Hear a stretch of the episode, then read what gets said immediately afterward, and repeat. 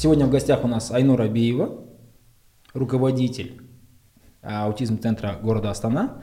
Поэтому поговорим мы, собственно, про так называемый РАС, да, расстройство аутистического спектра.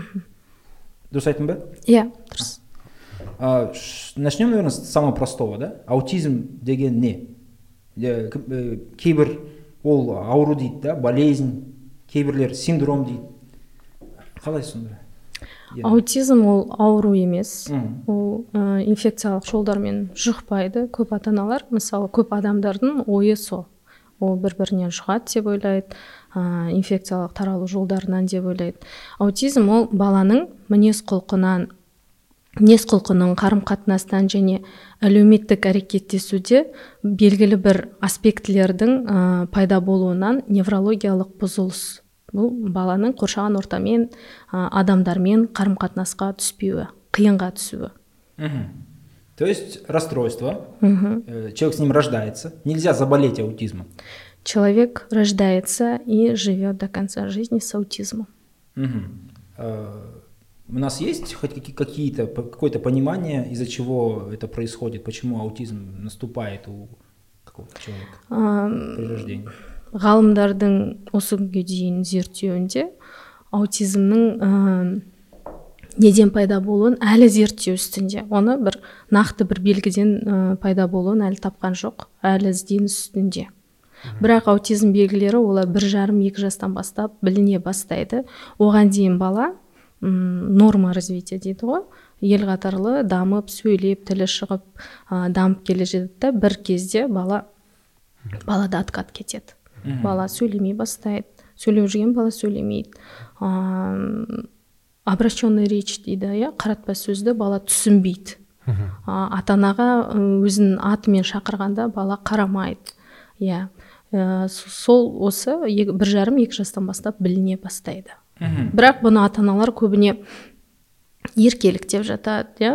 Ата әжесі бар үйлерде көбіне еркелік ә, жаңағы өзінің несі мінезі сондай деп мән бермейді. Бірақ бала ә, балабақшаға баратын жаста мектепке баратын жаста оны уже ә, біліне бастайды. Өйткені бала бір орында отырмайды бес минуттан артық бала отырмайды ә, басқа өзінің қатарластарымен ойнамайды сөйлеспейді бөгде адамдарға жоламайды. Содан бастап мұнда ә, мұғалімдер болмаса жаңағы медосмотр өткен кезде ата аналарға айтады осындай дәрігердің көмегіне жүгінсеңіздер қалай қарайды? деп. Мхм. Мен бірнеше теория естігемін мысалы бір конспирологический әрине иә ол антивакс теория мысалы ә, аутизм рас да? Аутизм вакцинациядан пайда болған жоқ вакцинация қаншалықты рас ол? Бұл миф деп айтамыз ғой иә. Вакцинамен аутизмнің қатысы мүлде жоқ. Көп ата аналар жаңағы аутизм белгілері жаңағы айттым ғой бір жарым екі жаста пайда болатын уақытта. Сол уақытта белгілі бір ә, балаға жаңағы мінез құлқында өзгерістер пайда бола бастайды. А именно вакцина сол уақыттарда салынғандықтан көп ата ана шатасып сол вакцинаға ыыы жабады десем болады. Көп ата анада мысалы иә сізге мысалы дәрігер балаға диагноз қойған уақытта көбісінде отрицание болады. Бала ә, диагнозды мойындамау. Ол біздің барлық ата аналар ол стадиядан өтеді. Ол принятие диагноза отрицание. Бұның бұл уақыттан өтудің өзі көп уақыт алады ата аналарда мхм. Синдром аспергера негізі ол ол да аутизм иә? Ол аутизмнің бір түрі. Аутизмнің көп түрлері бар. Ол жаңағы ақыл ойдың дамуына байланысты бөлінеді. Соның ішінде умственная отсталость не ақыл ойы жоғары деңгейдегі ол аспергер.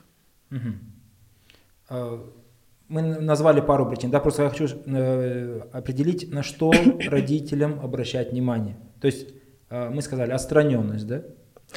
Ең біріншіден мысалы әр ата ана өзінің баласынан байқау керек енді бала таңертеңнен кешке дейін анасына жақын иә әкесінен гөрі. Сол себепті ә, бала мысалы көзге тік қарамайды. Ол ең бірінші белгі бала көзге тік қарамайды. Ол адаммен сөйлескенде ол қолға қарауы мүмкін басқа жерге қарауы мүмкін бірақ көзге емес. Зрительный контакт дейді. А, одан кейін балада самообслуживание болмайды. Мысалы өзі қасық ұстап тамақтану там неге дәретке бару дегендей да мысалы ә, киіну білмейді өзінің атына ә, назар аудармайды мысалы там дамир деп шақырсаң ол өзінің атына қарамайды. Ол өз әлемінде өзі ойнайды. Ой, ойыншықпен ойнағанда да ол бір қатарға тізіп ойнайды ойыншықтарды. Ә, ойнау дағдысы болмайды. Игровая деятельность дейді ғой балада ондай вообще болмайды мүлдем. Ә, және де белгілері енді атай, атай берсем ол көп. Қолмен ә, белгісіз қимылдарды басынан көтеріп жасау бір орында отырып шайқалу ә, бір жерде тұрып айналу деген сияқты. Ә, мысалы оларда еркелеу қуану эмоция болмайды балада. Олар мысалы адамның эмоциясын түсіне білмейді және өзінде де эмоция болмайды. Қалжыңдарды түсінбейді иә? Қалжыңды түсінбейді. Мхм. Өз еркімен ыңылдап қана дыбыс қана там м деп арқылы ғана өзінің просьбаларын сұрайды. Ә, тағы мысалы ата анасына не анасына тым жақын болады не алшақ. Олар шу бар ғой. У шу жерде жүргенді ұнатпайды. Қатты дыбыстарды музыка қатты музыка ойнаған жерлерді ұнатпайды. Ондай кезде бала құлағын жауып бір орында шайқалып тұрады не шыңғырады. Егер ата аналар осындай бір белгіні барлығын емес хотя бір екі осындай бір қылықты баланың бойынан байқаған болса ол кісілерге біз айтарымыз дереу ә, невропатологқа не психиатрға жүгінген жөн. Уақытты өткізіп алмау керек. Баланы ә, ерте жастан ә, тексерістерден өткізіп ерте жастан осы түзету сабақтарын алатын болса бұл ә, қылықтарды еріксіз жаңа движениялар дейміз ғой ә, түзету жолдарымен ә, түрлі біздің ә, мекеме орталықтардағы бағдарламамен түзетуге болады. Оны қалай анықтайды мысалы аутизмді? Қазіргі таңда сон бір зертханалы зертханалық тесттерлер жоқ. Ә, мен айта кететін болсам біздің орталықтарда аутизм центрда асыл мирастарда ә, мчарт және адус екі ә, бағдарламасы бар. Бұл тест зертханалық сауалнамадан халықаралық ә, зертханалық сауалнамалардан ә, өзін доказать еткендей иә сондай тесттер бар. Психологиялық тесттер ма? Или там мінез құлықты жаңағы қарым қатынасты анықтайтын диагностика. А, бұл жерде ә, мчат туралы айтатын болсақ асыл мирас баршаға бір әлем ә, қоры болат өтемұратовтың ә, қоры. Ә, бұл кісілер ә, 15 жылдан бастап бұл фонд жұмыс істейді.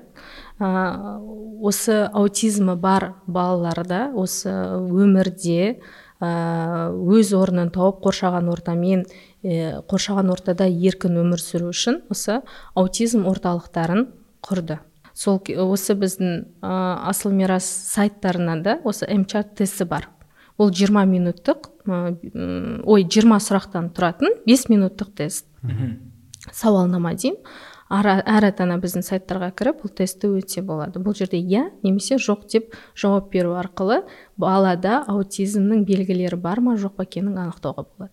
Егер тестта жаңа аутизм белгілері бар деген жағдайда сол ата аналар ә, невропатологқа не психологқа психиатрға жүгінуі тиіс. Және бұл мчарт тесті бір жарым екі жарым жасқа дейінгі балаларға арналған сауалнама. Э, есть такие вещи которые называются проявлениями раса проявлениями аутизма но при этом они не являются там скажем диагнозом аутизма. Я пытаюсь объяснить. А, была ситуация у моего знакомого. Ребенок очень не любил прикосновения очень не любил. Прям не то что даже э, с чужих всех то есть своих тоже. И тогда ну люди начали бояться то есть родители начали бить тревогу, там ходили и так далее, и так далее. Ну, потом оказалось, что это просто какая-то детская его вот э, тема, ну, которая со временем ушла там через два года. Угу.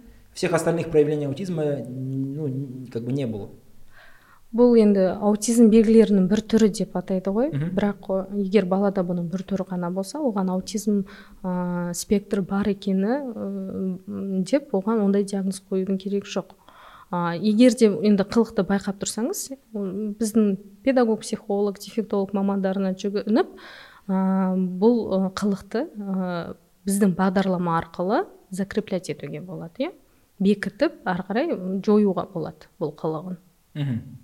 Э, Есть еще один миф, э, связанный с так называемой э, гениальностью этих детей. Да, ну, наверное, видели все там Человек дождя. Смотрел Рому? Ау иә Человек. Потом про этого было. Бен Аффлек там снимался, по-моему. Вот это больше миф. бухгалтер Да, бухгалтером был. Это больше миф или действительно такое случается? Я читал про, по-моему, синдром Саванта называется, что-то такое. Енді жаңа айтып келдім ғой иә IQ жоғары бұл көбіне аспергер жаңағы савант дедіңіз бұл ә, синдромы бар адамдар ә, мінез құлқында жаңағыдай қоршаған әлеммен қарым қатынаста бір өзгерістер болғанымен ә, савантты айта кететін болсақ бұл миында бір ақау болғанымен ол кісілер ә, ә, жаңағы бір направление дейміз ғой. Не музыка не сурет салу не математика жағына жақын болып келеді. Жалпы өзі аутизм спектрі IQ жоғары болса. И біздің қазір ол адамдар мысалы егер бала кезінен дамытып ә, егер сол мысалы математикаға жақын екенін байқаса ата ана сол бойынша баланы ә, кішкентай кезінен оқытып дамытса ол үлкен жетістіктерге жетеді Мгм. оны біздің ортамызда қазіргі заманда гений деп атайды ол адамды Мгм. а аспергермен м, бірнеше атақты адамдар бар өмір сүріп жатқан О, Ван Гог я читал.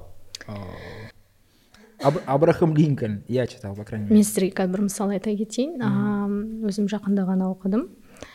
Жапонның ойын дизайнері. Біздің қазіргі әйгілі покемон а, ш- ы, ды шығарушы а, сатоси тадзири деген кісі. Аспергер спектрмен аспергер спектрі бар. Ол кісі синдромы бар. Лионель Месси, я слышал, тоже. Страдает подобным заболеванием. енді ғалымдардың зерттеу дейін иә, айтуынша әлемде 70 миллионнан астам адамда аутизм синдромы бар. А біздің қазақстанымызда қанша бар ақпарат бар ма сізде? Біздің қазақстанда иә қазір мен сізге мындай мысал келтірейін.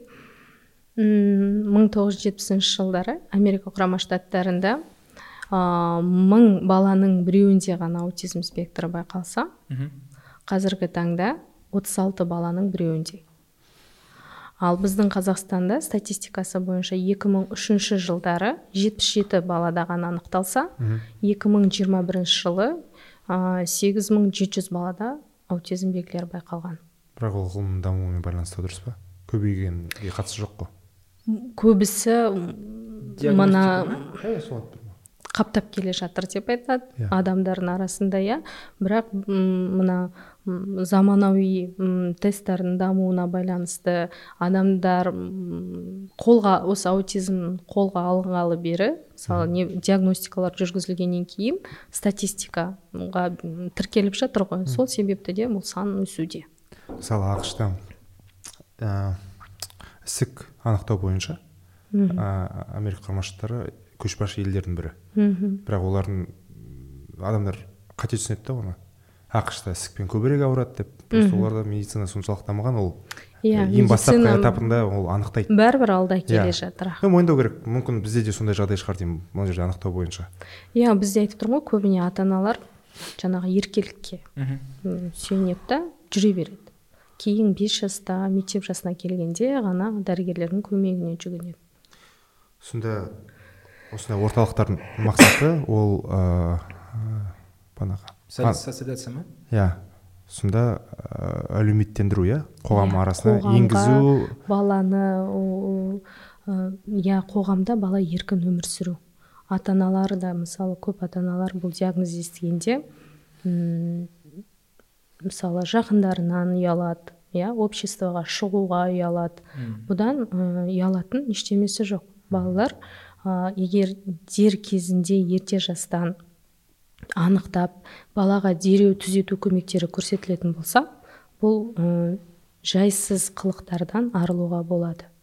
Мхм Да, то есть қызық. Біз главная работа, то есть это, э, аутизм это не приговор. это не приговор. Если с ребенком работать, он, вы- вы- скорее, ну, возможно, больше всего, что он станет высокофункциональным членом Иә. общества, он там поженится, у него будет дети. әрине әрине хорошо. егер ерте жастан баланы осылай ә, оқытып қазіргі қазіргі уақытта иә балаларға бұл балаларды мысалы общеобразовательный дейді ғой мына біздің мектептерде балабақшаларда оқытуға болады басқа балалармен қатар ә, бұл балалар сабақ оқиды ә, егер уақытылы дер кезінде иә ата ана баламен жұмыс істеп ол тек қана мамандардың қолына ғана тапсырып өздері сырттай бақылап отыру емес ол бала мектептерде мектепте мұғаліммен одан бөлек инклюзияда ә, педагог психолог логопед дефектолог мамандармен жұмыс істеп одан қалса ба- ата ана осы жұмыстың бәрін үйде бекіту керек. Сонда үлкен нәтиже көреді. И бұл балалар кейін оқу оқып жұмыс істеп иә өзі бір саланы таңдап жұмыс істеп үйленіп отбасы құру ол бірталай. Сонда бағана инклюзия мектептері дейді бізде бірақ та инклюзияны көбінесе бір шектеулі нәрселермен атай, атай салады пандус қоя салса инклюзия дейді брайль кодын қоя салса инклюзия дей салады. Тағы не бар? Осындай базовый нәрселерді. Бірақ та инклюзия мектептерде сонымен қатар тыныш бөлме деген болу керек қой дұрыс па?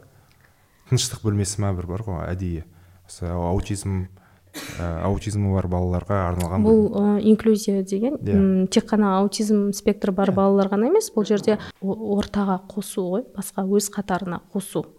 Бұл мектепте қазір м, былай айтсам барлық мектептерде инклюзия бар. А, ол мектептерде бала сыныпта отырады. А, ол бала сыныпқа бірден үйреніп кетпеуі мүмкін. Ол мысалы басында бес минут отыруы мүмкін қасында а, ассистент тетр деп аталады. Сол кісі сопровождать етіп жүреді баланы әрқашан қасында. Бізде мысалы менімен оқыған бір бала болды. Мен үш үш жас үлкен бірақ мен сыныбымда оқыды. Ол ә, тұтығып м, кейбір әріптерді айта алмайтын. Ә, сосын өзі айтты мен интернат мектепте оқыдым мені міне орта мектепке аударды деп. Менімен оқығасын мхм. Осындай форматтағы интернатқа шамамен иә сіз айтып отқан бағана. Иә мысалы басында бала ол арнайы мектепте оқуы мүмкін. Бірақ арнайы мектепте бала жақсы адаптироваться етіп жақсы нәтижелер көрсеткен жағдайда оларды орталық мектептерге ауыстырады. Мхм. өз қатарына өз сыныбына әкеп отырғызады. Мындай да жайттар аз емес. Ә, аутизм бар балаларды мысалы өз балаларымен бірге оқуға қарсы болатын ата аналар бар. Ә, неге ол оқиды? Біздің бала, баламен бірге дейді. Ә, ол ә, біздің балалардың дамуына әсер ете ма дегендей бір өздерінің қаупі бар. Білмеймін қайдан шығарып алғандарын Может, даже некоторые говорят, что типа он заразит этим, как будто это за- зараза, да. бұл ешқандай да инфекциялық ауру емес аутизм. Ол жұқпайды. Ол бір, ә, бір адамнан екінші адамға жұғу деген ол теріс информация. Ә, мысалы нормотипичный балалар ол ә, аутизм спектрі бар балалардың қылығын мысалы көшіріп ол қылықтарды жасамайды. Наоборот о, аутизм спектрі бар балалар ол басқа өзінің қатарындағы ә, адамдарға қарап наоборот соларды копировать етеді. М. а окей. Ал ә, қарапайым инструкция айта аласыз ба? Мысалы м, аутизмі бар бала анықталған ресми баламен қалай ә, қарым қатынасқа түсу керек? Бір реті бар ма? Енді бұл балалардың ең бірінші сол белгілерінің бірі ғой. Қарым қатынасқа ә, түсу қиынға туындайды. Олар қарым қатынасқа түскісі келеді олар араласқысы келеді. Бірақ қалай екенін білмейді. Сол себепті ә, өздерін жеке өз әлемдерінде ә, жүруін жөн санайды. Сол үшін де біздің мамандар бар. О, арнайы бағдарламалармен осы түзету көмегін көрсетсе бала еркін өзінің сверстниктары дейміз ғой өзімен қатар достарымен араласып кетуі әлде талай. Ну мындай жоқ па мысалы ә, бір мысалы э, досымның баласы аутизмі ресми анықталып бекітілген дәрігер дәрігер емес банағы кім? Кім дедіңіз? Дәрігер емес қой. Пе- педагог. Педагог Дефектолог. дефектолог. Ә, ол бала мысалы ә, мені мысалы таниды уже. Мен тырнайды и кішкене тістейтіні бар. Бірақ ата анасының айтуы бойынша ол сен оған ұнайсың дейді. Ол солай білдіреді дейді. Мен айтып тұрмын ғой енді Иә. қазір біздің аутизм спектрі бар балалар олар эмоция білдіру білмейді Мгм. да жаңағы қарым қатынасқа түсу білмейді басқа адамның эмоциясын. Олар мысалы ә, бір рет сізге келіп жаңағыдай тістеп көріп сіз эмоцияңызды білдірдіңіз да там бір звук шығардыңыз иә. А не ол ойлайды ол дұрыс деп. О мен дұрыс нәрсе жасадым. Потому что ол ә, арнайы бағдарламамен бекітілмеген ол балада. Ол оны дұрыс жөн санайды.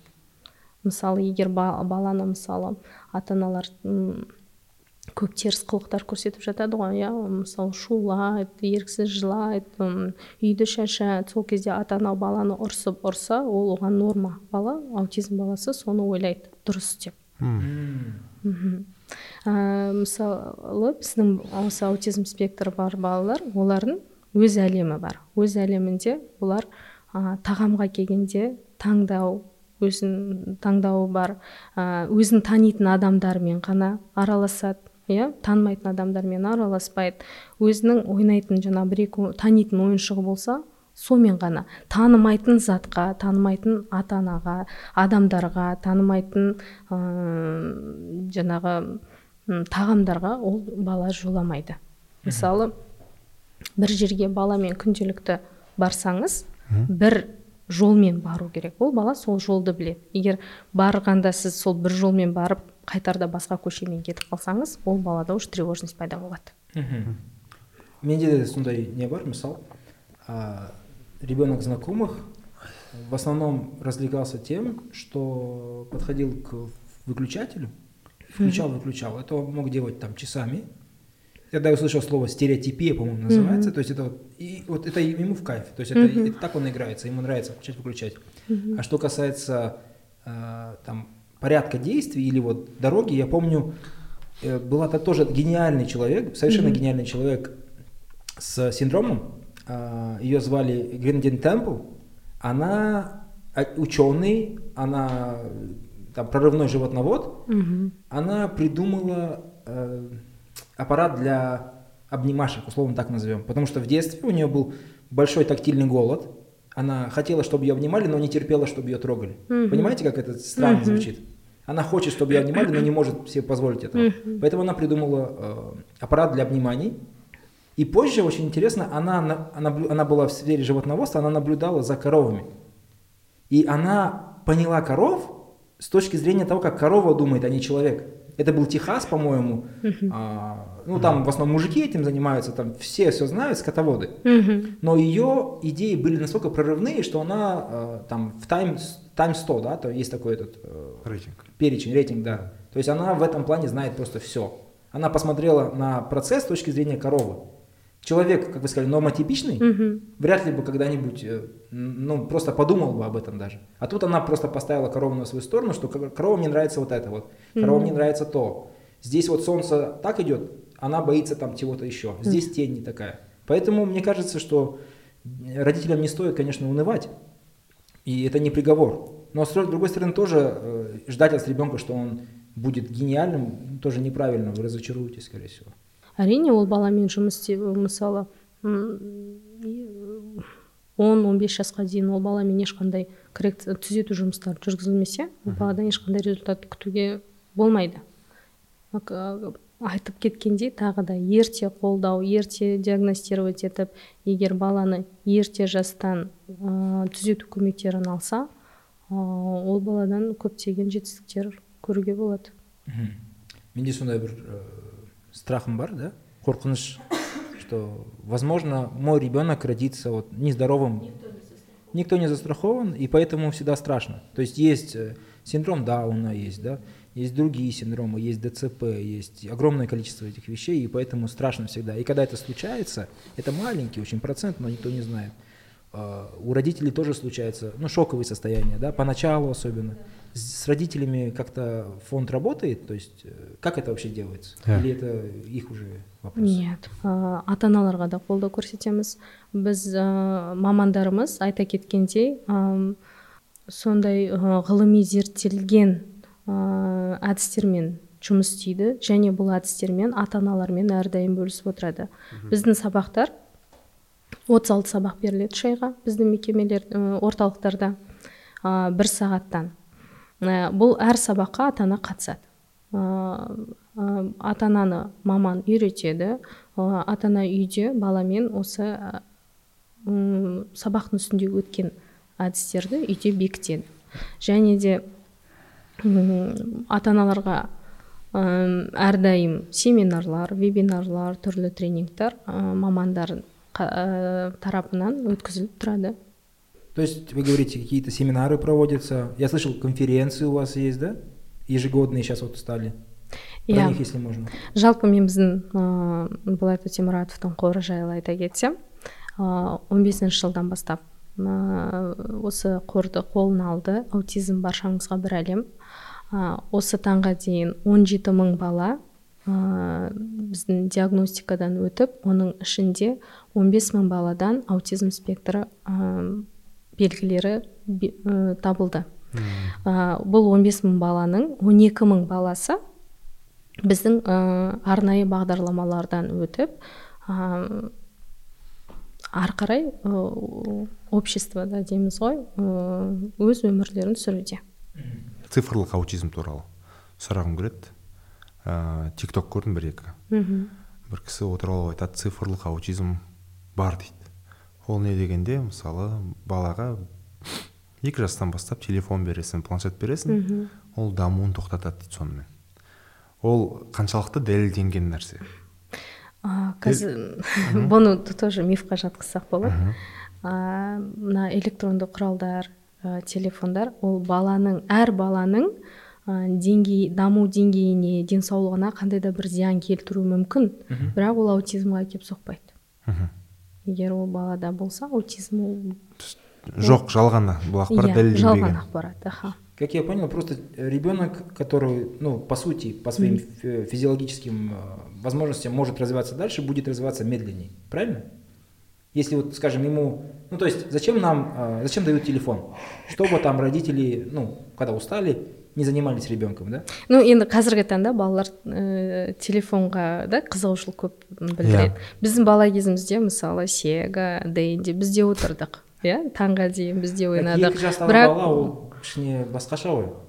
Ол просто береді типа на я енді хотел». уақыттан тым көп мөлшерде балаға беретін болсақ әрине ол бала ә, ол қандай қылықтар? Бала агрессивный болып кетуі мүмкін. Жылаңқы болып кетуі мүмкін иә? М, телефонды тартып алса бала мысалы басқа қылықтар көрсетуі мүмкін. Тыңдамай жылап ұрып соғып жаңағыдай. Я просто читал, что э, детям, особенно в этом возрасте, в раннем, очень важно смотреть на родителей. То есть какая у родителей реакция, какая у родителей мимика, как родители на это реагируют, на то, как они с ними разговаривают. Это очень сильно влияет на когнитивные способности. А когда ребенок не видит родителя, по сути, вот в, в это, в это время, а смотрит телефон, какая бы там информация ни была, он э, теряет вот эти вот вещи, связанные прежде всего с э, мимикрией, детской мимикрией, или как это Мгм. называется правильно. То есть ребенок же учится на нас, мы, он нас повторяет, он нас копирует. әрине бала ол жалпы адам ол адамды бір бірінен көшіреді иә? мінез құлқын. Ол қандай жаста болмасын? Адам. Ол күлсе күледі қуанса қуанады. Бала да сол сияқты. Бала туғаннан ол өзін енді қасына жақын әкесі мен анасы болғандықтан ол соларға қарап мысалы үш жасында бала а, жаңағы өзін анасын тани бастайды оған жымияды а, жаңағы дыбыстар білдіре бастайды. Сол сияқты әр баланың даму деңгейінде ата ана әрдайым баламен жұмыс істеу керек. Анасы демекші мысалы ә, мұндайда әңгімелерді ә, жиі көремін әлеуметтік желіде. Ә, аутизмі бар ә, баланың ата анасына әсіресе анасына көбінесе жала жабады ә, сен ну гендарың дұрыс емес сен іштің шектің темекі тарттың ыыы өзіне күтім жасамағандықтан осындай ұрпақ тудың дегендей. Ә, анасына көбінесе жала жабады. Бұл жерде сіз айттыңыз еш, еш нәрсеге тұқым қуалаушылық емес ол иә? Дұрыс па? Ә, негізі енді ғалымдар әлі іздену үстінде бұл әлі дәлелденбеген иә? Нақты аутизм неден пайда болатыны бұл әлі белгіленбеген. Ә, мысалы қалай айтсам ішкіш адамдар бар. Олардан да сау балалар туып жатыр. Иә.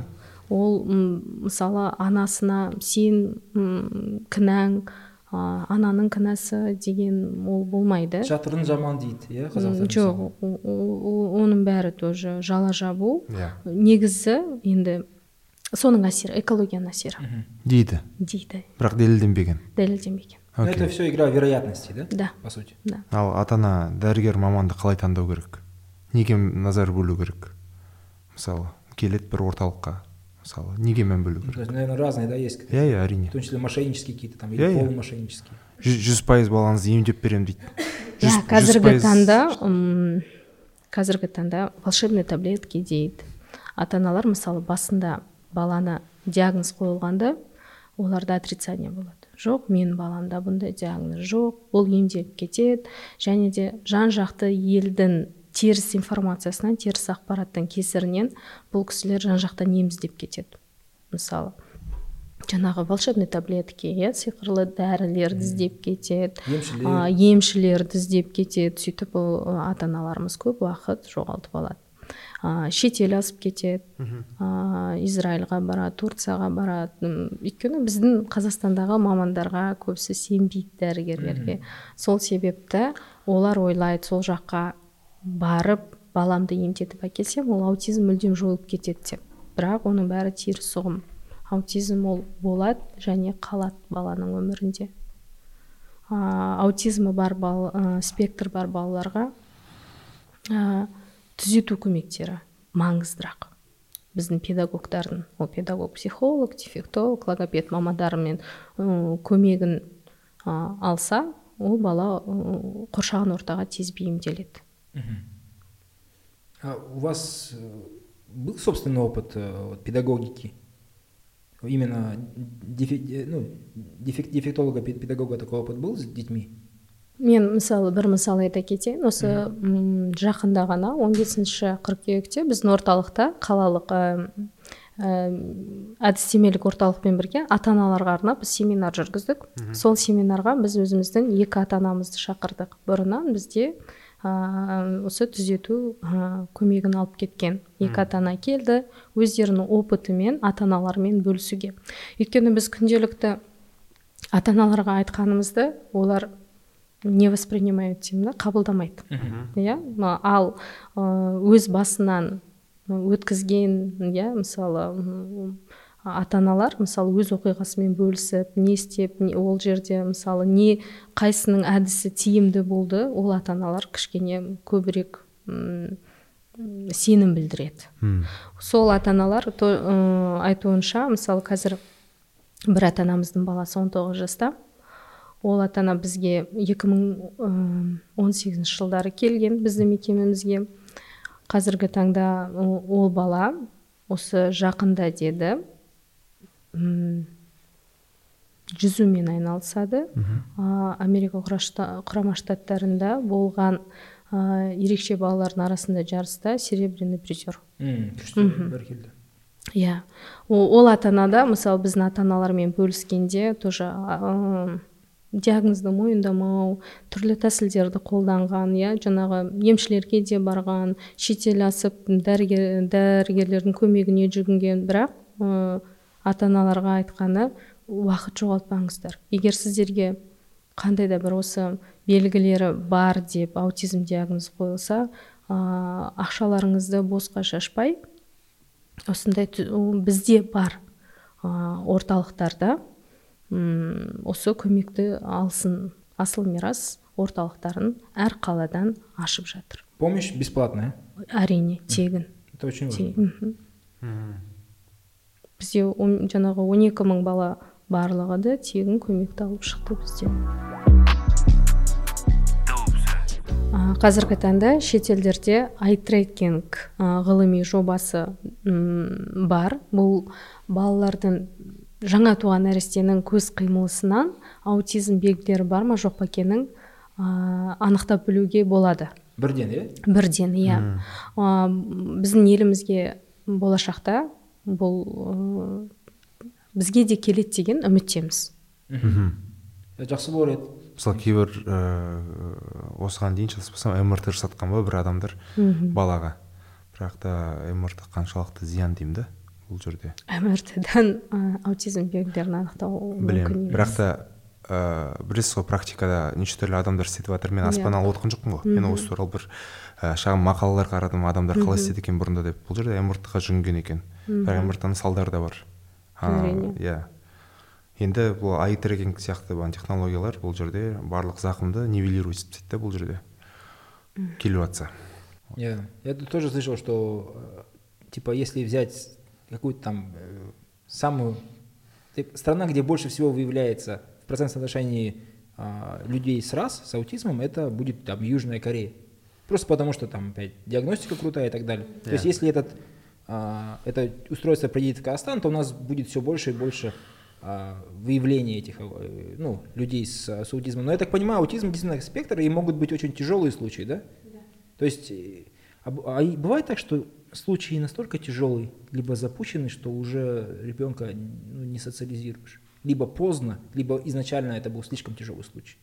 егер баладан ата ана керек қылмай жүре берсе ә, қандай да бір иә бала жа, ә, өсіп кеткен жағдайда да мысалы подростковый возраст дейміз ғой сол жастан асып кеткен болса ол балаға қиындық тудырады өйткені ол бала агрессия білдіруі мүмкін. Басқа адамдармен ұрып соғып ә, ә, біздің сабақтарға көнбеуі мүмкін. Ам, және де м, аутизм спектрімен қатар басқа да бұзылыстар қатар жүруі мүмкін. Ол ә, ақыл ой кемістігі жаңағы дцп дейміз басқа да синдром басқа да ам, диагноздар қатар жүруі мүмкін. Көбіне 30 пайыз аутизм спектр балаларда эпилепсия болады. М, гиперактивность болады. Және басқа да неврологиялық ауытқулар болады. Ал сдвг ше? Сдвг деген бөлек па? Соның қатарына жата ма? сдвг бұл поведенческий дейді ғой. Более такой гиперактивный балаларға қойылады. Ол кейін алынып тастауы мүмкін бұл диагноз. А окей. Мхм. жеңіл түрі деп айтсақ болады Мгм. Ну, это тоже связано еще с этим же, с дефицитом внимания как раз таки, когда человек Отцу. не может долго концентрироваться на чем-то. Мгм. И, и хорошо, если в детстве это проходит, потому что есть взрослые диагнозы СДВГ, и это уже... бұрын бұл кстати, диагноз қойылатын қазіргі таңда бұл диагноз қойылмайды қазір трудности поведения нарушение поведения деп қойылады Мгм. Ну, во- вообще, в целом, это же целая проблема, да, как вот у тебя случается такая ситуация, что твой ребенок а, рождается с, с аутизмом. Позже это для тебя целая, ну, не то чтобы этот, целая, по сути, драма. То есть с этой стороны надо подойти, вот с этой. Про еду говорят, да, отдельные есть какие-то... иә біз, бі- біздің аутизм спектрі бар балалар м, тамаққа келгенде таңдау таңдаумен жейді тамақты а, бұл балалар мысалы м, тамақтың иісіне а, түріне түсіне пішініне құрамына қарай тым сезімталдықтың жоғары болғандықтан. Ә, ә, немесе балада асқазан ішек құрылысының қандай да бір ә, аурулары болу немесе неврологиялық ә, психологиялық жағынан ә, проблемалар болуы мүмкін. Ол мысалы ә, себепсіз қорқыныш болуы мүмкін балада. Ол өз білетін тағамын ғана жейді. Мысалы бала күнделікті рожкемен банан ғана жеуі мүмкін. Бұл балаларға да біздің арнайы бағдарламалардың көмегімен ә, күнделікті бір ә, тағамнан таныстырып қосып ә, жаңағы рационына қосуға болады. Постепенно. Но не сразу. Э, Также, с, по-моему, с цветами, да? Помнишь My Name is Hannah, I'm not a terrorist? Там э, главный герой, у него, судя по всему, был аутизм, и он очень боялся желтого цвета. Он прям приходил в, в ярость, когда видел его. Вот такое тоже случается, да, саудияда иә м, айтып тұрмын ғой балалар резкий түстерге иә мысалы қанық қызыл түс болсын жасыл сары түстерде қорқыныш тудырады То есть родителям надо, а, э, не терять время, б, быть терпеливыми к...